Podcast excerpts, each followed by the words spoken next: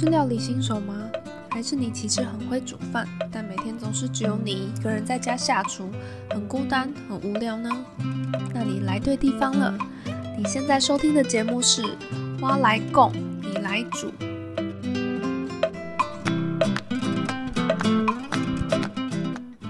Hello，欢迎来到《蛙来供，你来煮》，我是舒淇。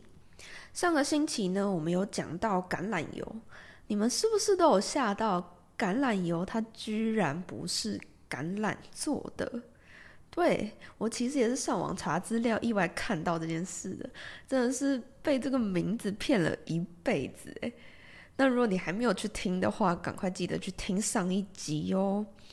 那这星期呢，我们想要来谈谈另外一样厨房非常常用到的一种调味品。那就是醋。讲到醋呢，我先来丢给大家一个问题：你们知道，你们去买醋的时候，如果把那一瓶醋摇一摇，它里面产生的泡沫很久很久都没有办法消掉，那你们觉得这是好醋还是不好的醋呢？那大家可以思考一下，答案我最后才会告诉你哦。那我们最常用的醋莫过于白醋跟乌醋嘛。我相信每一个人的家里一定都会有一瓶白醋跟一瓶乌醋吧。那你如果是来共煮生活实验室煮饭，你可能也常常会用到白醋跟乌醋。那白醋呢，它其实酿造的时候主要是以糯米跟糙米等谷物当做主原料，那它的香味会是比较鲜明，甚至你打开来直接闻一瓶醋的时候，可能会被它的香香气给呛到。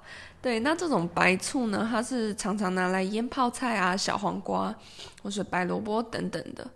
那乌醋呢，为什么它的颜色会那么深呢？它其实酿造的过程跟白醋是很类似的，只是它过程中又比白醋多加了一点蔬果或是一点蔬果的浓缩汁、新香料等等的。那像是乌醋啊，它就是其中又再加了像是胡萝卜、番茄、洋葱泥等等的蔬果，还有一些新香料，像是丁香啊、肉桂、八角，然后还有加上一点糖、盐。焦糖等等的，所以呢，它经过这种酿制与调理之后，它的颜色会比较深，色泽会比较暗。但是这种醋呢，因为它有加了蔬果，所以它的味道相较于白醋来说，会是比较柔和，不会那么刺鼻。那它比较会常使用在像是酱汁啊，或是拿来炖煮料理等等的功能。好，那我现在要来教大家三个小妙招，教你如何辨别一瓶醋到底是好还是不好。第一个也是最有用的方法，就是呢，如果你去买醋的时候，你看到这瓶醋它是标示它是酿造醋，那它就是使用天然谷物、水果作为原料，经过发酵酿造而成的纯酿品。那这种醋呢，它是等级是最好的。但是市面上大概只有四十趴的醋是这种纯酿造醋。那另外一种，如果你看到这瓶醋，它上面是写调理醋，那它就是以酿纯酿造醋为原料，但是又再多添加了果汁啊、浓缩汁等等才制成的醋。那像是乌醋呢，它就是调理醋啦。所以说调理醋它没有一定不好。但是它可能营养价值就不会像是纯酿造醋那么的高。第二个辨认醋是好醋还是坏醋的方法，那就是比如说你买好了一瓶醋，你放在家里使用的时候，不小心可能滴到了一两滴在你的琉璃台上面，忘了清，结果隔天你发现你整个厨房就是有很多小虫子、小果蝇，因为那那一两滴醋醋就是聚集到你的厨房。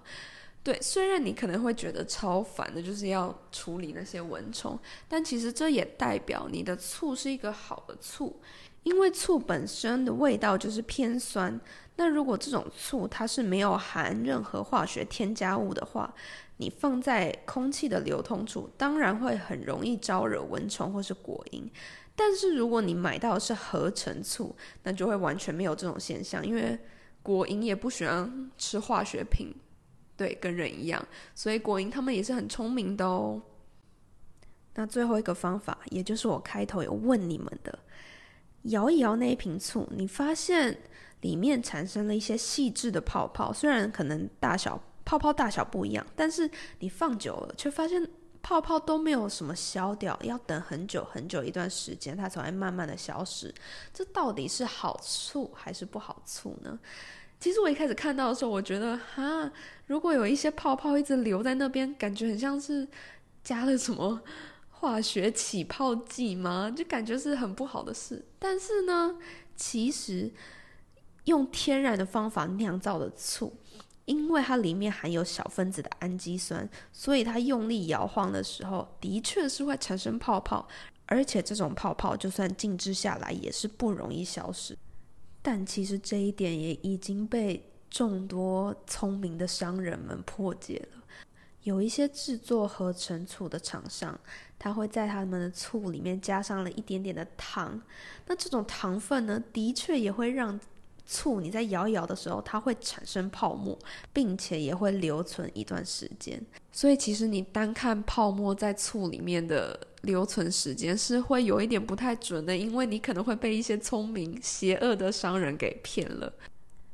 好啦，那以上就是我们这集节目对于醋的小小介绍，希望你们对于醋都有更多一点的了解哦。今天节目就到这里结束了。